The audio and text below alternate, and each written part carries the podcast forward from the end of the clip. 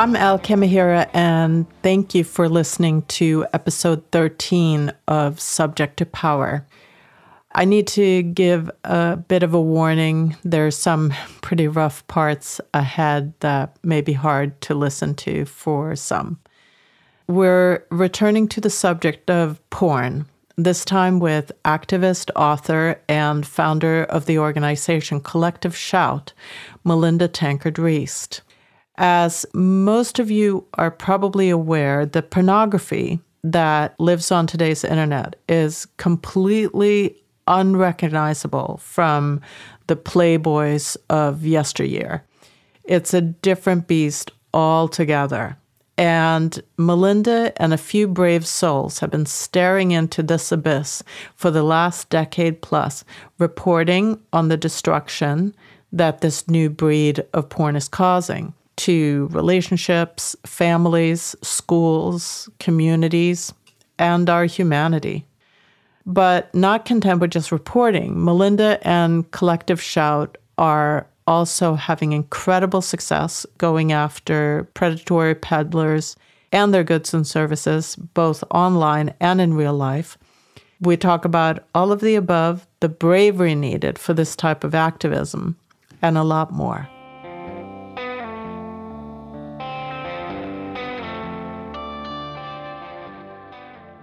I know you've written on a lot of topics, kind of in the women's rights more broadly. And I just want you to briefly take us through like how you came to this this activism, this thinking that you find yourself in? Well, I love talking about the history. I, I really do. Uh, I've been an activist since I was around 16 or 17. Started out actually with an interest in environmental issues. My first cause was Save the Whale that affected me a lot. I wanted to join Greenpeace and blow up whaling ships. That was my goal in life, possibly still is. I haven't achieved that yet. but then I started to to write for the local newspaper. I grew up in a country town. I'm a farmer's daughter, eldest of, of four, and I love to write. I love words. I would always be reading books, reading the newspaper. And I started doing work experience on my local newspaper. And one of the first stories I ever wrote was on the opening of a local women's refuge. And this really opened my eyes to what was happening in my country town. I interviewed some survivors of violence. I interviewed the women who had founded this refuge. And I started to notice more around me. I noticed the treatment of Indigenous women, mistreatment. I noticed the mistreatment of women from ethnic and migrant backgrounds. I noticed a young woman in year 11 at my high school removed from school early to uh, for an early marriage. I noticed uh, women that were being verbally abused and no one intervened. So yeah, I had my eyes opened and then I started to work yeah, full time as a journalist and got this scholarship that took me to California, uh, met more women's activists, more campaigners, and really felt that, you know, I loved journalism. I loved mainstream reporting. I learned a lot from mainstream reporting about gathering facts and evidence and how to interview people. But really, I had big opinions and was a bit of a loudmouth and so I moved more into opinion writing when I moved back to Australia from from the US and came across the work of Renata Klein. I was very interested in bioethics and the reproductive technology industry. And my first really entry into radical feminist thinking was reading the works of Renata Klein, uh, Gena Corea, Robyn Rowland on the reproductive industry and the use of women's bodies, IVF, surrogacy, those practices. And then I had the pleasure of meeting Renata at a conference in Bangladesh. It was called the Comilla Conference, and it was a conference primarily made up of women from developing countries describing the violation of women's human rights in their countries and uh, what they were trying to do about it. And that just led me to really do more, try to do more for, for women and girls at a, at a global level to build collaborations. I did some political advisory, some more writing, and then I set up a housing service for women who are pregnant and didn't have uh, support. Then uh, all of that led me to, to setting up Collective Shout.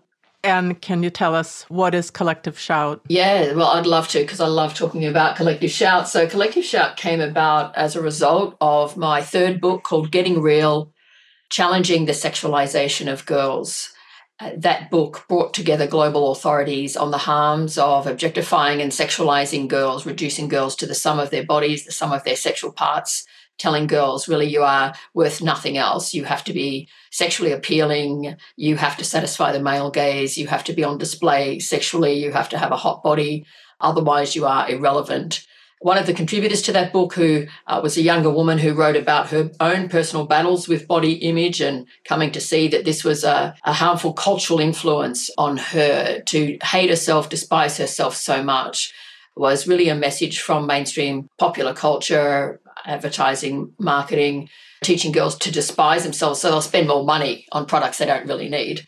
And she wrote to me after the book came out and said, your book is a collective shout against the pornification of culture. And that phrase left out at me, collective shout, I thought I need an excuse to use it. People were writing to me after the book came out and said, We know what the research says. Where's the movement against it? Where's the grassroots movement addressing the sexualization of girls? They wanted to be part of something. So I approached a couple of women I'd done some activism with previously. They were really interested. Then other women just came out of the woodwork at the same time. Eating disorder specialists who said, you know, we're tired of treating the end result of a toxic culture. Uh, women working in education, aid and development, mums at home with children seeing the toxic impact on their own children of these harmful messages. And so we all came together at the same time and launch, launched this movement. And it's much bigger than we ever imagined, more victories than we ever imagined. It's gone global. We were so encouraged by the response to our work. You know, in the year 2021, we had 20 victories that year alone. This is a small team, like we're talking a really small number of women running this movement. We ran campaigns globally, including against child sex abuse dolls. We got 23 Chinese companies selling replica children, anatomically correct, lifelike, custom made children, replica body parts, replica babies and toddlers off Alibaba, the biggest global shopping platform in the world. So, what we do is we help people to protest. We help them to see that they actually have a right and really a duty, I would say, to speak out, to complain, to protest. A lot of women tell us that we've made them brave. Before they thought, was there something wrong with them? Uh, now they realize actually, no, there's nothing wrong with them. They're not hung up, they're not prudish. They're concerned about society. What kind of world are we creating, especially for for children. So we have thousands of people involved now in Australia and globally running campaigns in local communities, uh, billboards, advertisers, marketers, any company exploiting the bodies of women and girls for profit, uh, we will go after them. And is it primarily social media, or is it physically in person, or it's uh, economic boycotts, or all of the above? It's all of the above, mostly social media. And this is where, for all its faults and all the problems we have with big tech and social media, we have been able to harness that monolith for our cause. You know, in the old days, you'd write a letter you'd go to the post office. You, you have to buy stamps. You take the baby with you. The baby throws up over the envelope. You have to start again. You line up at the post office. You post your letter and most likely never get a response. Now we get results. Our record was half an hour on Twitter. We get results very fast. Just this year, it's only the start of February. We have had multiple victories, including eight two nights ago, eight overnight against Instagram, for hosting sex doll accounts that sell child sex abuse dolls. We complained about 10, eight gone overnight. That was our most recent victory. And social media, you know, seriously, they can't ignore us anymore. We tag them, we name them, we put their photos everywhere. You know, the CEOs, the heads of these companies. We got rid of three porn magazines in Australia, two of which were in Australia, published in Australia for 80 years. 80 years.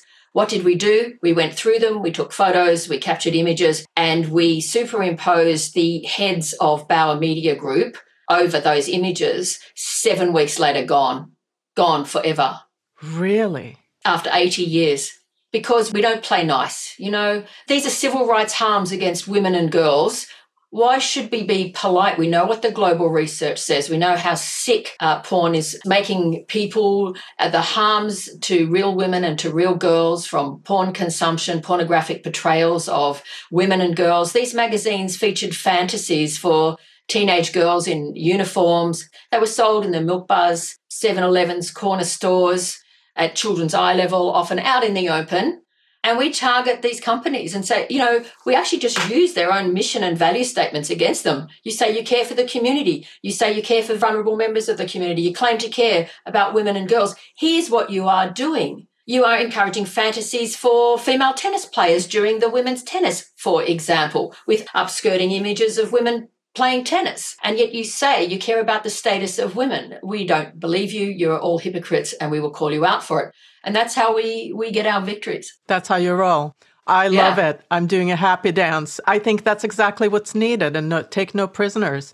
I grew up with Playboys and Hustler magazine, all of this stuff permeating my, one's every view. And so you got rid of it for good, which is just for good. The CEO called me, called me into a meeting to his uh, plush offices in Sydney. And I had all my notes prepared. I had all my arguments prepared. You know, CEOs rarely ask me to meet with them. So this was a pretty rare opportunity. Usually they don't want to see me. And I sat down with him. And to my utter astonishment, he said, Everything you're saying is true. I have a daughter. I realize that it's wrong for us to publish these magazines. He said, I've notified the German owners that we're not going to publish them anymore. All he asked for was he said, Can you give me 12 weeks to relocate the staff into other parts of the company? And we will not publish these magazines anymore. I almost fell over. That's, you know, well, it's one of my favorite victories. We've had so many, but that one is high level, you know. Can we set up a collective shout US? Please. I'm on my way to New York. Please this is our goal is to go global global expansion because you know there are no borders. It's a global village. That's right. I know that's it's a cliche but it's true. Yeah. Uh, we would love to. Uh, we do have allies and collaborators in in the us but uh, a lot of these groups uh, look to us and say how did how did you do that? How did you get rid of those porn mags how did you get rid of those billboards? How did you get rid of those sexualized clothes for kids? How did you shut down all those instagram accounts I think we've got some techniques and some strategies that can be applied in any country. But you've got to have some courage, you've got to have some bravery, you've got to be used to trolling, you've got to get used to not being loved and adored. And I think this is a, a problem for women. You know, we're socialized to be polite and to not rock the boat and to be kind and to not make men especially feel uncomfortable. So you've got to be willing not to be universally loved and adored. And why wouldn't we want to act, look at what we're doing, look at the destruction, especially of the sexuality of young people uh, through the porn industry, the wreaking of havoc and destruction, the devastation of relationships, teaching toxic ideas about sexuality, reinforcing stereotypes that women are just pieces of meat to be used, that they should be submissive, that men should be controlling and dominant this does not augur well for relationships, for relationships based on respect and mutuality and, uh, dare I say, love. Like we don't hear about that very often because, you know, porn is, is destroying this. Uh, yeah, porn no, is destroying true. relationships. Um, Robert Jensen talked about pornography is what the end of the world looks like. And, you know, he's really onto something. We are in a death spiral. My colleagues and I use the word hellscape a lot. We have a uh, WhatsApp groups with different topics, and one of them is hellscape.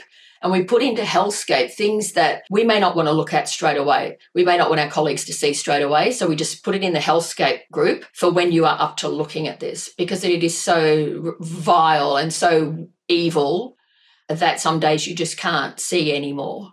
And some of the child sex abuse material, the infants, the babies, the replica body parts go into that hellscape file. Uh, we, yeah, I believe we are in a death spiral.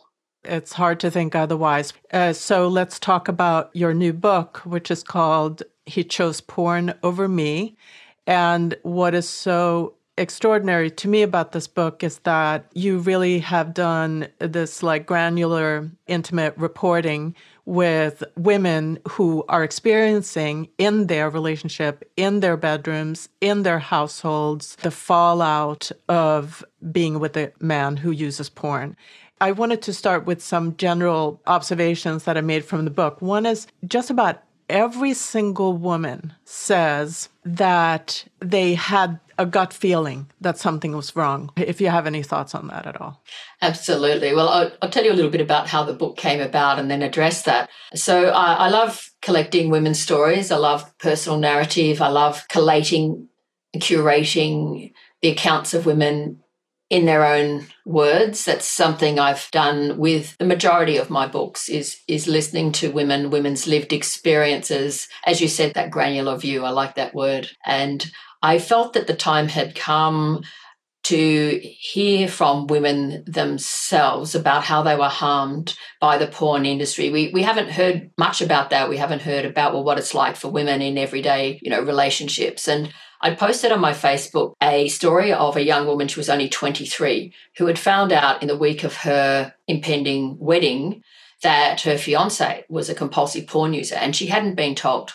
And she called off the wedding. And I just shared this story. And all these women piled on and said, I wish I'd cancelled my wedding. I wish I'd known ahead of time. I wish I'd heard the phrase, don't date men who use porn. That really resonated, that, that hashtag, don't date men who use porn. I wish I listened to my gut instinct.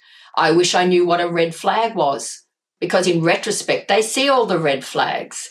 As women, we're taught to deny that instinct. Uh, we're gaslit you know, these women were just so up against it because not only had the porn industry groomed their partner into this overblown sense of entitlement, but everyone around them didn't think that porn was that bad and that really it was her. She needed to be more sexy. She needed to loosen up. She needed to maybe drink a bit more to loosen up a bit and recognize that she was prudish and hung up about sex. And so all of their instincts were smashed by societal grooming, by gaslighting, by therapists who blamed her and not him, by even church leaders who sided with him over her. And the men were not held to account. Everything was on her. She had to save the marriage she had to do everything she could to satisfy his every sexual urge. I mean, one woman in the book was providing sex once to twice, sometimes three or four times a day, including when she was pregnant, and he was still consuming porn. Women were providing everything he wanted. He was still using the sex industry. It didn't matter what she did. You know, submitting to being choked, strangled, providing anal sex, which she hated, uh, submitting to to rough sex, so-called rough sex, porn style relating porn sex, it didn't matter. And the women were not allowed to trust their instincts, really. And it was often too, too late by the time they realized they should have. The other thing that struck me was how often and how many of them would finally had enough, left the relationship, started a new relationship with new hopes, only to discover that that new guy was also a porn user. That's right. That's right.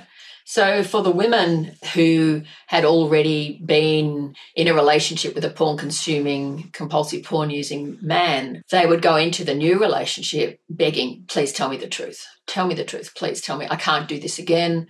One of the women who was one of the first to contact me, actually, Catherine, told me that she begged uh, the second man who was to become her husband, please, you have to tell me I won't survive this a second time. I've suffered so much. My children have suffered so much. Please tell me. And he lied. I'm clear of it. I used to be a problem. It's not anymore. This man lied so much that he had actually, before I'd even talked to Catherine, he'd contacted me wanting to work with me in schools to help, you know, deal with the porn issue. It's quite the story.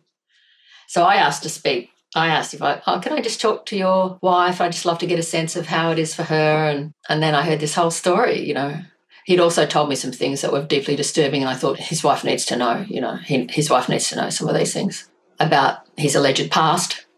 Anyway, uh, she found that she ends up in this relationship with a man who is also a compulsive porn using man, and the men keep it from them, or they fool themselves that they've changed, or even in some of the um, Christian contexts.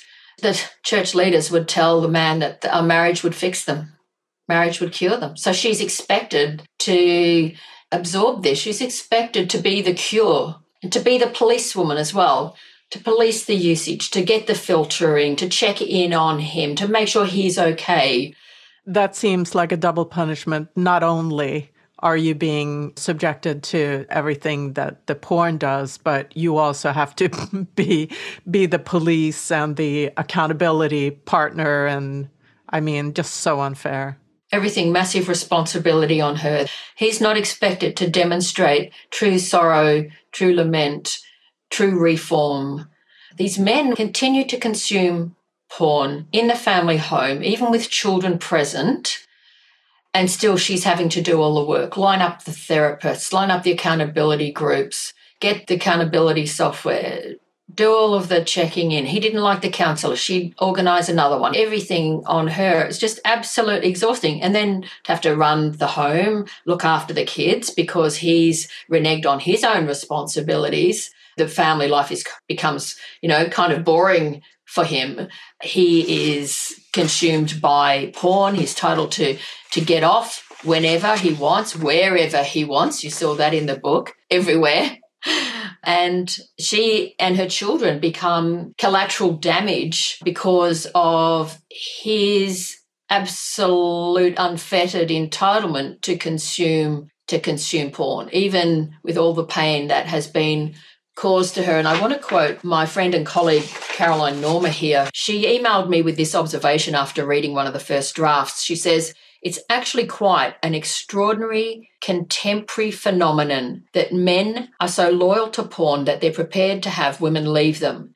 That real women and children, households, future plans, etc., are nothing in the face of men's porn usage. They just end up meaning nothing because men actively and willingly choose porn regardless. So, respect, connection, love, the bindings that keep a relationship intact unravel because of his insatiable greed for porn. And they talk about the crushing of intimacy, sex that becomes deadening and mechanical, and really the uh, the soul destruction for them, the total cost to themselves of his decision to allow porn to colonize their home and their their union kind of says it all. Mm. Um, I wanted to jump back to obviously, pornography has invaded all of our life and the culture. It's reaching saturation points to where will this actually end up? And so I just, if you can talk about. Well, it's the end game, all right. And we're, we're seeing that right now. We're seeing it right now in the rise of porn and domestic violence. A few years ago, I was a bit of a lone voice here and a handful of colleagues saying the same thing. And those predictions have all come true. And, you know, it gives us no pride to say we were right. I wish we'd been wrong, but we were warning about this. And here we are, we're in it right now. We're seeing rising rates of domestic violence linked to porn and porn inspired acts. And I cannot give you any better evidence for that than a frontline domestic violence worker on the Gold Coast in Queensland, Australia, Di McLeod, who I quote in the book. She wrote to me in 2018 and said this in the past few years, we have had a huge increase in intimate partner rape of women from 14 to 80 plus. The biggest common denominator is consumption of porn by the offender, believing that women are up for it 24 7, ascribing to the myth that no means yes and yes means anal, oblivious to injuries caused, and never ever considering consent we have seen a huge increase in deprivation of liberty, physical injuries, torture, drugging, filming, and sharing footage without consent. That quote alone should be enough for lawmakers, policymakers, governments to, to act on this. There is such a strong body of research now that porn is fueling violence. We're seeing it in younger relationships, girls in schools telling me things like, he went for my throat without even asking, expecting to ejaculate on her face on the first date. We're seeing it in girls being sexually harassed at school every day. Even young girls in schools I go to in Australia tell me that boys send them dick pics on their phones, try to touch them, try to grope them. Schools I went to last year, the worst stories I've ever heard in more than 20 years of public speaking. Girls telling me that boys sexually groan and moan at them every day at school, in the class, in the schoolyard, at the school camp, on the school bus young girls crying as they're telling me what it's like to be subjected to sexually grunting noises, boys doing pelvic thrusting, boys doing oral sex gestures, boys doing masturbation gestures in every school, public, private, faith based, secular, high socioeconomic, low socioeconomic, ethnicity doesn't matter. The stories are the same everywhere we go.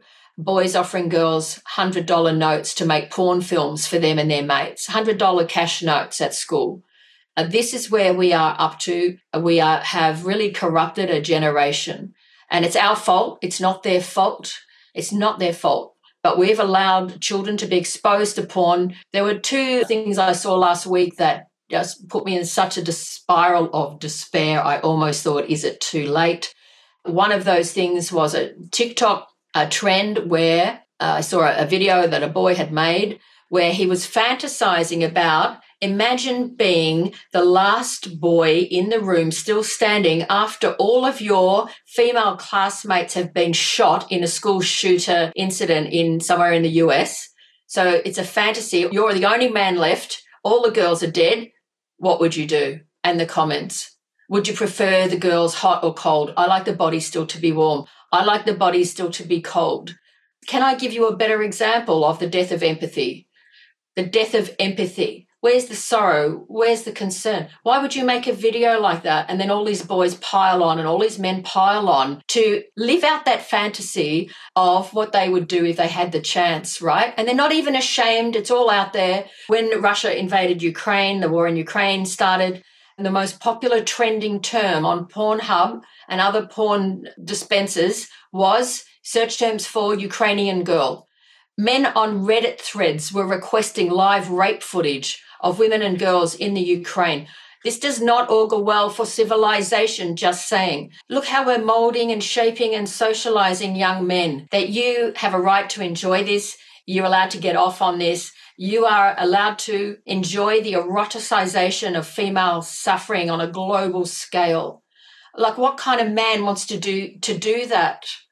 And and how do we, you know, you ask where this takes us. This is where it's taken us. Like the evidence is there, exhibit A all around us for for where we are at right now. And to think that porn is about sex is a completely so it's really it's about torture and what women can endure. This yeah. whole idea that this is, you know, we can teach people, young people, love making. you know, the most popular genres of porn are the most violent. That's what the evidence tells us. The most popular genres are the most violent, and they have to be because the consumer uh, gets immune to the earlier content and needs harder content to get off. So this is what we are showing boys especially is just hardcore torture, rape, incest, sadism, BDSM, torture. What can a woman endure? They want to see the crying, they want to see the tears, they want to see the choking, the spluttering, the gagging, they want to see the anal tearing of women. That's what they want to see. That's not sex. you have a quote by a, a, woman in your book that said, I had no idea of the level of hate towards women in pornography that it was so rife with so much abuse and degradation. And I was in a relationship with someone who was able to orgasm from that kind of abuse and hatred. And so that's what the experience is from a woman's point of view. You think you're married to a, a guy.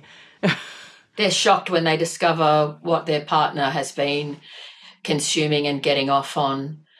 Uh, they're all profound stories, they really are. But there was a, a woman uh, in the book who she basically discovered that uh, her husband, who lectured on colonialism and you know the abuse of people in Asian countries and all of this, was actually consuming sexual content made of young Asian girls. And they were, this was their specialty was colonization and the mistreatment and abuse and violation of the rights of Asian people by colonizers. And here he was consuming the same content that looked like, she said it looked like the, the girls looked exactly like his students that he was lecturing on about colonization. A younger woman in the Netherlands, she said, after discovering that violent, graphic, hardcore sex movies are not just a niche thing, but a seemingly normal thing almost every man who has internet access indulges in, I cannot trust any man anymore. I cannot take men seriously anymore. It's a shock to them when they realize what these men are into. And often these are so called family men, married, kids at home, good reputations in the community. And they're consuming this hardcore, graphic, abusive torture porn. It's a shock. It's a cognitive dissonance for, for the women to discover that about their partners. And how is it that the man that I thought I loved, that I've committed my life to, can enjoy this kind of material, especially mums with children at home discovering that their partners were consuming child sexual exploitation material. One of the women in the book who had four children had exited a violent relationship, entered a new relationship. I was pregnant to this new man, discovered hard drives and USBs full of child sexual exploitation material. She collapsed. She was vomiting. She went into a state of shock you have another woman, Carla, who says, as long as porn exists, we don't stand a chance of creating a fair and equal world. And there's so much to that because if you condition men to have this kind of lack of empathy, what are we left with? How are we going to negotiate anything? They've been taught to eroticize, to be aroused by misogyny and violence, if that's their first sexual experience uh, as a boy going through puberty, if that's his first sexual experience, that is going to lead him to continue down that path. He's going to continue to seek those kind of experiences. How would a, a young woman be treated in this situation? She's not going to be treated well.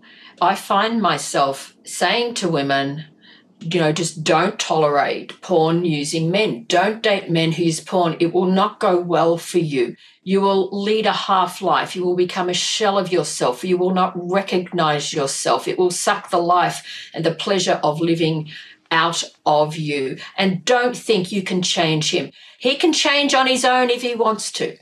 If he is serious, he can change on his own. Very well, thank you. But unfortunately, the men are continually enabled because uh, they know the women won't leave, or it's too hard to leave financially, housing crisis, housing shortages, trying to raise small children on your own. You don't have extended family that are willing to help you, or the rest of the family is saying it's your fault, you can't leave him. Uh, so he often knows he's got her, you know and he's able to maintain this facade of a happy family life to the complete and utter suffering of, of herself, self denial, self abnegation. So I urge women, I try to help them to see that they are better off on their own. Yeah. You might be better off on your own. That can sound harsh and callous to someone who wants to be partnered, but look at the alternative and set your standards. Decide ahead of time uh, because these men can present as very charming, they're very clever, they can be very manipulative, and a lot of women get fooled. What do you want for yourself? What are your boundaries? What are your values? Is this the kind of relationship you want to bring children into? Is this man going to be able to model healthy masculinity? Is he going to be a good and loving, caring father? How can he have those qualities if he's able to be aroused by the extreme torture and brutalization of women and girls? How do these go together? You know, ask the question straight away. First question should be the first question. And I've got girlfriends that do that, younger girlfriends that do that. Do you consume porn? First question, first date. I, I think it's so important to create these standards. Uh, you have one woman, Lucy, who said, he told me that if I agreed to have sex with him every two to three days, he would not be drawn to porn. I felt creeped out and now blackmailed into sex to keep a stable home for me and my children. I saw myself basically as a prostitute. And so that's the bargain. That can so easily become the bargain. To be his personal prostituted woman in his own home. It was interesting how many women said they felt like a living sex doll. Uh, they've got to meet his every demand, his every need. That's the blackmail for keeping the relationship together. What kind of relationship is this? This is not flourishing. This is not equal. It's not mutual. It's her having to meet his sexual demands to keep him in the marriage again, this is not going to be a happy, loving, caring relationship. This is not a good man. Run for your life. Yes, and just don't run into the arms of another one of them. and so, one thing I noted was that a lot of women described this kind of like blank affect that their male partners get, where they're just bored. And one woman says, I cannot forget the look of complete boredom on his face when being intimate that paints such a picture to me. Well, real women can't compete with what's on offer thanks to the uh, global misogyny industrial porn complex uh, dispensing anything, catering for every fantasy or creating new fantasies in men. And how can she compete with that variety of experience, that variety of offering real women cannot compete with that.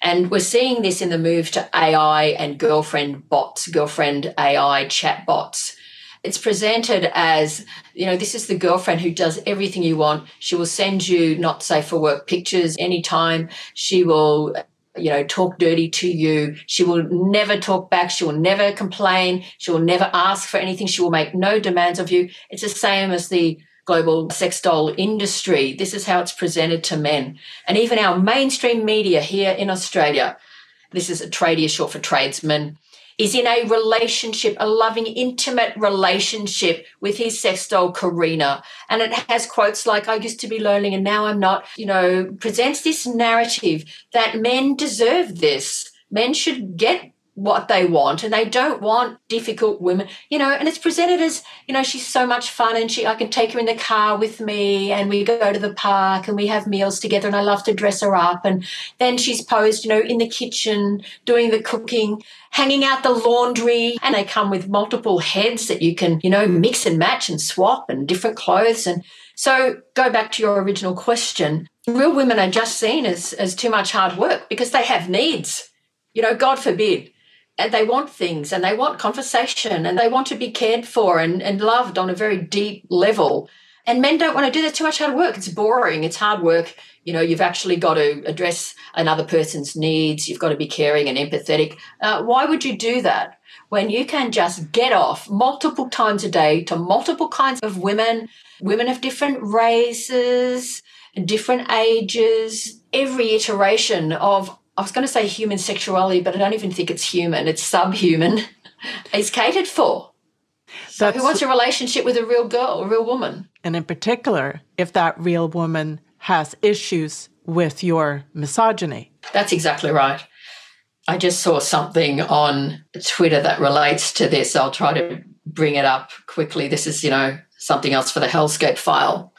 This is a this is a meme going around. It shows a man hugging a pregnant woman from behind with his hands, you know, almost across her breasts. And the man says, Women, you'll never be more empowered than when you're taken, loved, bred, and given the privilege to help raise the next generation of righteous patriarchists. You know, these are the kind of memes yeah. going around that misogyny is valid, that women need to be put in their place, these uppity women, all the harms feminism has done to, to men and, and male entitlement. And these men, you know, the incel movement, punishing women because they know what women wants to date them. Well, there might be a reason for that, son. You might want to look into that. Just entitlement on steroids. And this is causing real harm to real women and to real girls every minute of every day in every country of the world. In your book as well, there were many women who had tried with guys they really wanted to make it work with and knew about the porn and that it was out in the open, but discovered that so much damage had been done that he couldn't repair or that they couldn't repair. Absolutely. Yeah, one of the stories you're referring to there, I think, is uh, by Shani. And she was in a relationship with a man she loved. She did love this man but what he expected of her and required of her for her to stay in that relationship was just too much. Socialized and groomed by the broader culture from the moment that they're born. It's very hard to counter that. How do you counter that? You know, we're up against a multi billion dollar porn industry that is deliberately dropping porn bots into the feeds of boys. You know, we talk about accidental exposure, but so much of it is is a deliberate business model to groom the next generation of porn consumers. That's what the porn industry needs to do. What hope do these boys have? Yeah, like the level of consciousness you have to have as either a parent of a boy or a boy to like opt out of that. How do you opt out of it? It's very difficult to opt out of it, to stand outside the pack. You get shamed, you get called terrible names, you get humiliated, you get threatened boys, good boys tell us in schools, you know, the price they pay, not to engage in the locker room talk, the so called banter, the threatening girls with rape if they don't send pictures. uh, the sending of dick pics, the touching and groping, the rubbing up against girls at school, the sexual choking, the sexual moaning, all of those behaviors. The boys that don't want to participate pay a very high price. We need to do more to shore those boys up, to help them see they are young men of integrity acting according to their values and that they don't have to buy in to uh, those toxic expressions of masculinity. Uh, what we'd like to see is a global counter response affirming good men, good boys. You know, you don't have to do this to be a male.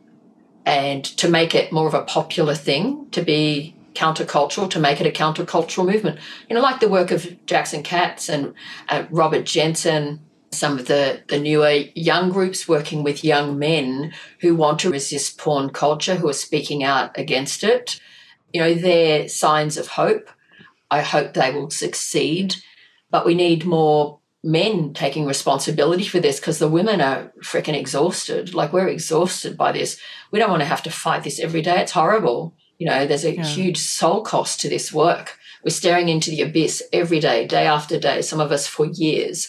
It would be great to have more men recognizing look, you've got a stake in this too. If you care about the world, if you care about what it's going to be like when you have your own kids, if you care about women, you know, we want this to be a response based on empathy, not just your penis will fall off, you have premature ejaculation, because we are seeing now a rise in erectile dysfunction in teenage boys, never seen in history. And now we're seeing it. But I actually don't want that to be, yes, I know you sometimes you've got to appeal to self interest, but I actually want them to see and recognize, oh, maybe I don't want to be that kind of guy. Maybe I don't want to be a patron of the global sex industry, which traffics women into prostitution, but also into the production of pornography. And that every click, every download is fueling that global industry. I, I want them to act on the basis of humanity and empathy, you know, call me crazy, not just self interest. I won't be able to get an erection anymore make it trendy to like treat girls with respect and respect girls' autonomy and yes. Yeah. That's right. We encourage young women also to recognize the boys that are trying because often they are lonely. Uh, i'm not saying you know pin a medal on their chest for showing basic human decency. However they do pay a price and i think we, it's fair to acknowledge that and help them to be help them to stay good and not to get consumed and sucked down into this black hole of of misogyny and sort of chest thumping entitlement. Another aspect of porn use is the um, personality disorder disordering that's uh, that's happening and we touched a little bit about it before just the narcissism of it all. It just turns into like a man's relationship with his penis and that's kind of it. This is your only relationship in the world is with your penis really? Is that is that going to fulfill you forever? With your trousers down and lube in one hand and your penis in the other? Really this is what life is for you now? That's the kind of life you want for some of the boys we speak to, some of the men we speak to have been consuming porn since they were nine or 10 and they're now in their mid 30s. In fact, if I can commend to your listeners a profound piece on the Collective Shout website by a man we call James Evans uh, on why we need to de radicalize boys from porn. And he writes of the descent into hell of first being exposed to porn at 10 or 11. He's now in his mid 30s.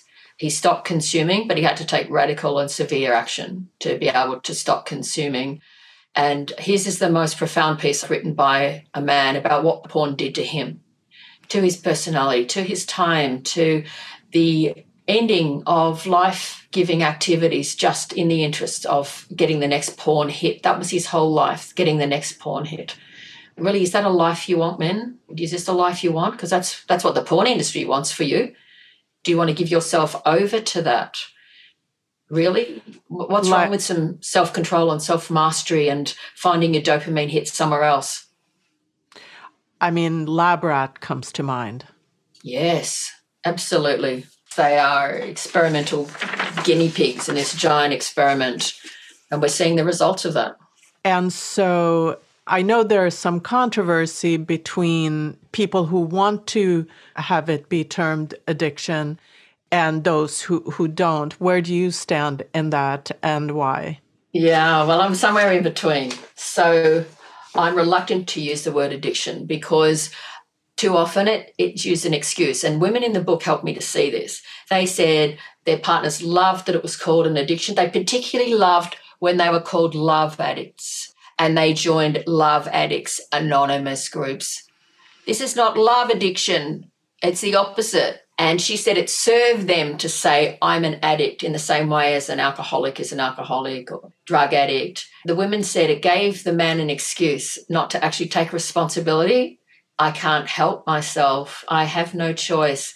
I don't like to use the word addiction. I tend to use compulsive or habitual behaviors or problematic sexual behaviors. However, I think the distinction that I make is to say, well, are they still willing to change? Are they willing to throw everything at this? You know, for that guy in the UK, he smashed his phone, he went offline. He meets weekly with an accountability group, face to face, eyeballing them. He has all the accountability software, but he took radical action to save his relationship after decades of use.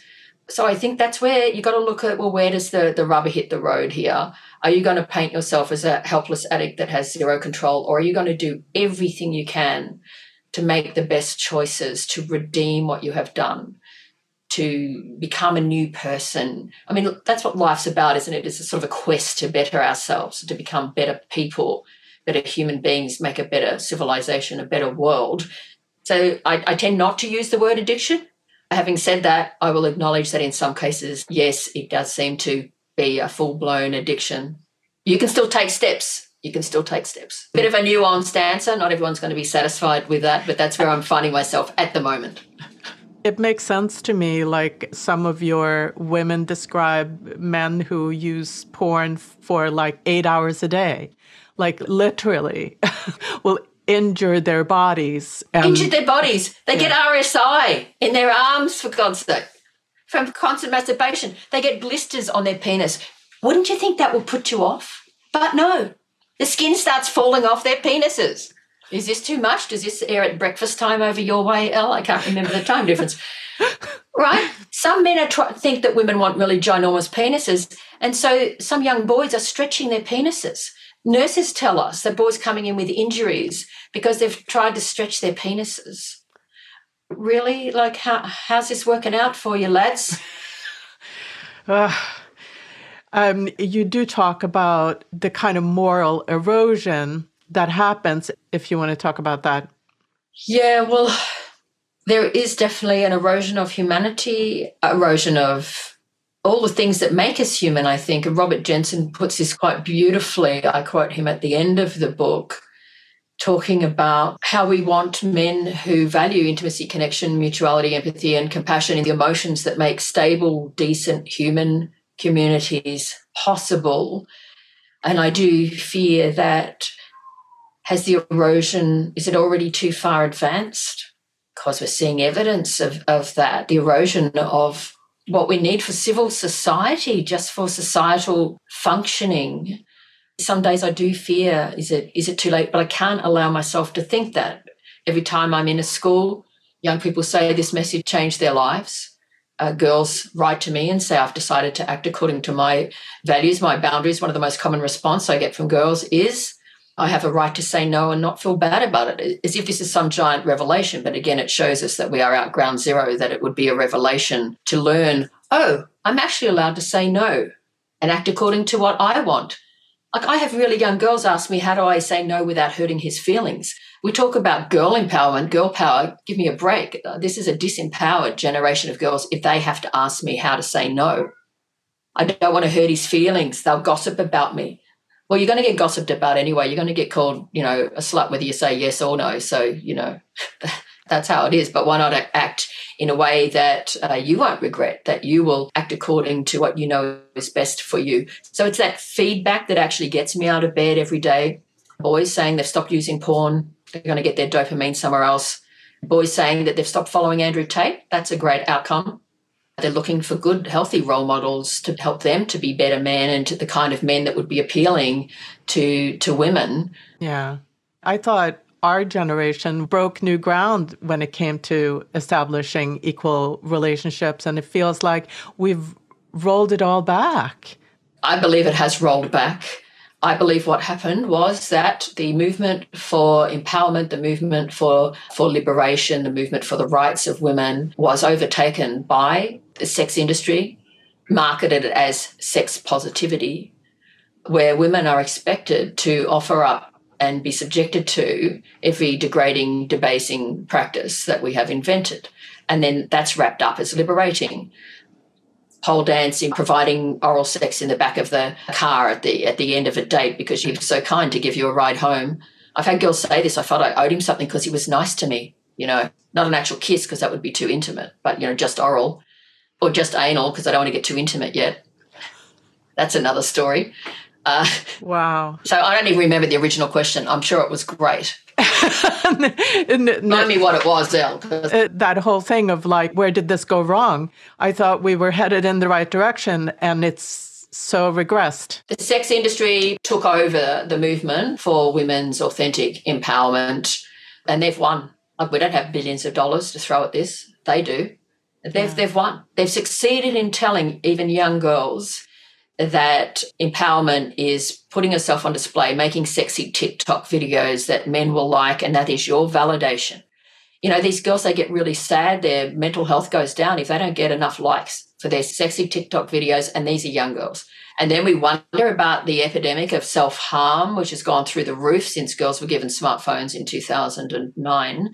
189% increase in self harm in the 10 to 14 year old age bracket reported by the Journal of the American Medical Association 190% increase in deliberate self harm. We've made girls sick.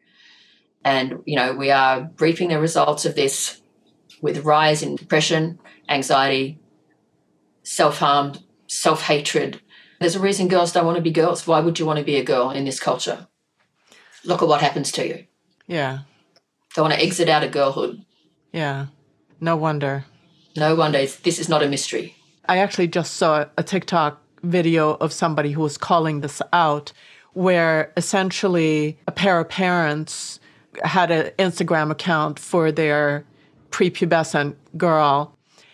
And I mean, don't want to say it, but kind of pimping her out. And this person who called it out went through the comment section, and every single commenter are men in their 50s, 60s, whatever. So uh, we've been calling out Instagram on this for, for quite a while now. Instagram is a predator's playground, facilitating and enabling these men to follow the accounts of underage girls, to put sexual emoticons all over those accounts, to invite the girls to talk to them privately. Uh, we have filmed girls in school uniforms here in Australia doing live chats when you do a live chat, anyone can join. Men join and they're naked and masturbating in front of the, Australian schoolgirls. We've filmed that and reported it. Uh, my colleague Lyn Swanson Kennedy is known as our resident predator hunter. She's all over these accounts. She's documented them, she's reported them to Instagram. Instagram is often very slow to remove them. And what Instagram has done is facilitate these men to enact their fantasies on these girls, to comment on their bodies, to request the girls to do more sexy moves. Often these accounts are run by parents, which is deeply, and profoundly affecting. Often monetarized. Uh, they're given gifts. They, you know, brands contact them and get them to pose in very sexual ways to promote their clothing. And Instagram has allowed this to happen and yet says that it cares about child protection. Are you giving me a break? So we have confronted Meta, the parent company, which owns Facebook and Instagram, with all the evidence we continue to collect on the fact that Instagram is enabling these predators to engage with the girls, to follow their accounts, to contact them. Also, what they do is they capture the accounts of these girls, their images, and they share them on online galleries for men that are fans in inverted commas of these girls. They compare notes, they say what they like about this girl, what they like about this girl. And it's happening out in the open, right? This is not behavior that's happening at the darkest reaches of the dark web. This is all mainstream. Uh, also, we're seeing it in the, what's known as live distant child abuse, where the big tech companies are facilitating the ISPs and the telcos are facilitating live distant child abuse. So this is where men, uh, Australia is in the top three of abusing nations, where men, Australian men, will commission the live abuse of a child, primarily in the Philippines, for him and his friends to enjoy. And poor Filipino families offer their children for this. And there's often, uh, you know, middlemen and brokers that arrange this. This is a huge industry where the men enjoy seeing a child being raped live. And this, this, these industries go on, facilitated by big tech companies and by our uh, telecommunication companies that are, are profiting from the live torture, what I've called in a piece I wrote about this for the ABC, pay per view torture of children. So big tech companies are implicated. We've allowed men to do this. There's not enough penalties, there's not enough jail time to stamp it out. Australia is trying to do more about this. We have a dedicated Australian Centre to Counter Child Exploitation uh, that works very closely with the federal police and, and other agencies to try to stop this. But, you know, it is just a massive industry and very, very, very profitable. It's a child abuse disaster. It's child abuse on a global scale, probably never, never seen before. And it's too, it's just too easy. So, I mean, clearly girls need protection that they're currently not receiving. And I know you spend a lot of time going out to school and talking to them. And as you're talking, I'm feeling like really the only way to stop this is to instill them with some kind of internal protection. How do you do that? We need to do that, but there needs to be some other things going on in parallel because it's too hard for girls on their own. And it's too hard for parents on our own as well. So, yes, we encourage girls stand up for yourself, act according to your boundaries, act according to your values.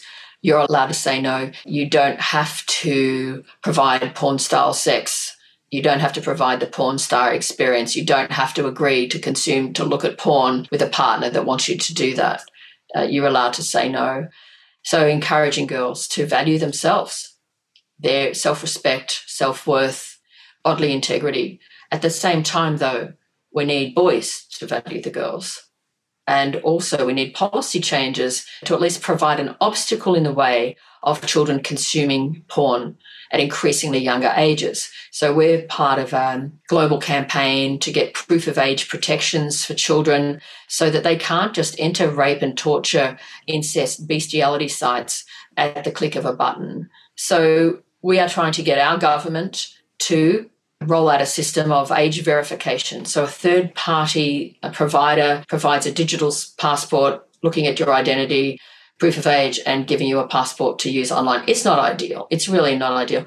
But let's try something, at least find common ground about protecting children. But of course, the sex industry, the porn industry wants no regulation, nothing that would uh, stop them making money. And unfortunately, the US, with its you know, extreme free speech protections. Why, why should this speech be protected? This is speech that is torturing and raping real women for the erotic enjoyment, primarily of men. Why does that deserve free speech protection? So, our Australian government has assigned our e Safety Commission to come up with a plan, a roadmap for proof of age protections, but it's being delayed. And we are considered equal stakeholders We've been on roundtables with sex industry representatives who are given equal airtime, quoted at length on why this would be repressive and a backward move. To just protect kids from being exposed to rape and torture porn is seen as regressive and unenlightened. This is what we're up against. We're afraid they may win because they're very powerful, very powerful industry and lobby here in Australia that line of thinking and the freedom argument, when are we going to start thinking of what we want, the kind of world we want, and to actively create that instead of just have this fixation with quote unquote f- individual rights? An autonomy to do whatever the hell you want and we will protect you. It's a misguided view of, of freedom, isn't it? What kind of civilization do we want? Is is allowing torture, sadism, rape, porn. Is that taking us towards the kind of enlightened society and civilization that we want and, and need? Is this serving the well-being of the community, or is it serving the vested interests of pornographers who stand to continue to make billions of dollars off the bodies of women and girls primarily. How is this serving us as a society?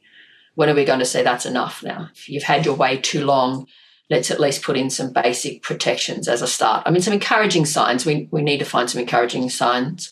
Pornhub was brought to account. MindGeek, the parent company in Canada, hauled before the Canadian Parliament's Ethics Committee to account for rape videos, non-consensual image sharing, you know, child sexual exploitation material, child trafficking to produce porn. You know, that's a new development. MindGeek executives resigning, civil actions now, women running civil actions about the harm done to them, suing the porn industry, you know, for the first time. This hasn't been seen before. That does give us some hope, and we've been working with our global partners on that. We've been working with our global partners to get the credit card companies to stop facilitating and processing porn payments. So that's hopeful. Uh, some other initiatives around sex dolls and some of the cooperation we're getting to at least start with child sex abuse dolls. So I have to look to those things and think, you know, maybe we, we shouldn't give up just yet.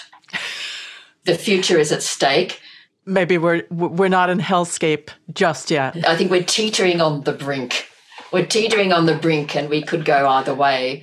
But we need to find some collaborations, good people that want something better for us all, to try to shift this, to try to to try to change it on a on a global scale. If we are going to have a half decent world, a half decent community, a life that is enjoyable and good and serves the best interests of everyone, but especially the most the most vulnerable. If you want to join Collective Shout, you know, get with this movement. CollectiveShout.org is our website. You can sign up online. It's free to join.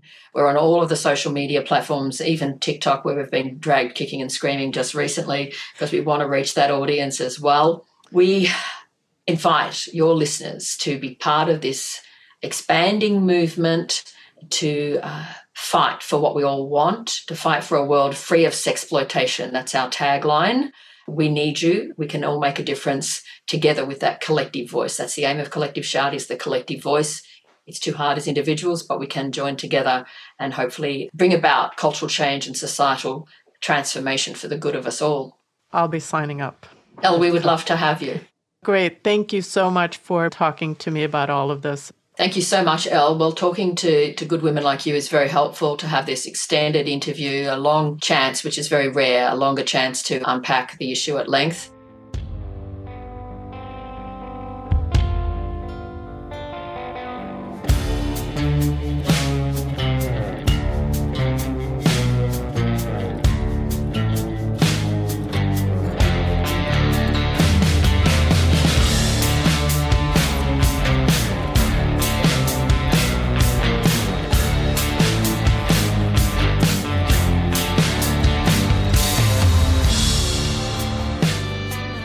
Thank you for listening to Subject to Power. You can find the show online at subjecttopower.com or subscribe to the show wherever you find your podcasts. I'd love to know your thoughts on these conversations, so please drop a note on the website or find us on social media. The best way to support the show is to rate and review Subject to Power on Apple Podcasts. It really helps other listeners find us. Subject to Power is written, hosted, and produced by me, Elle Kamihira. Audio engineering is done by Jason Sheasley at Abridged Audio. Cover art by B. Johnson, and music by Beware of Darkness.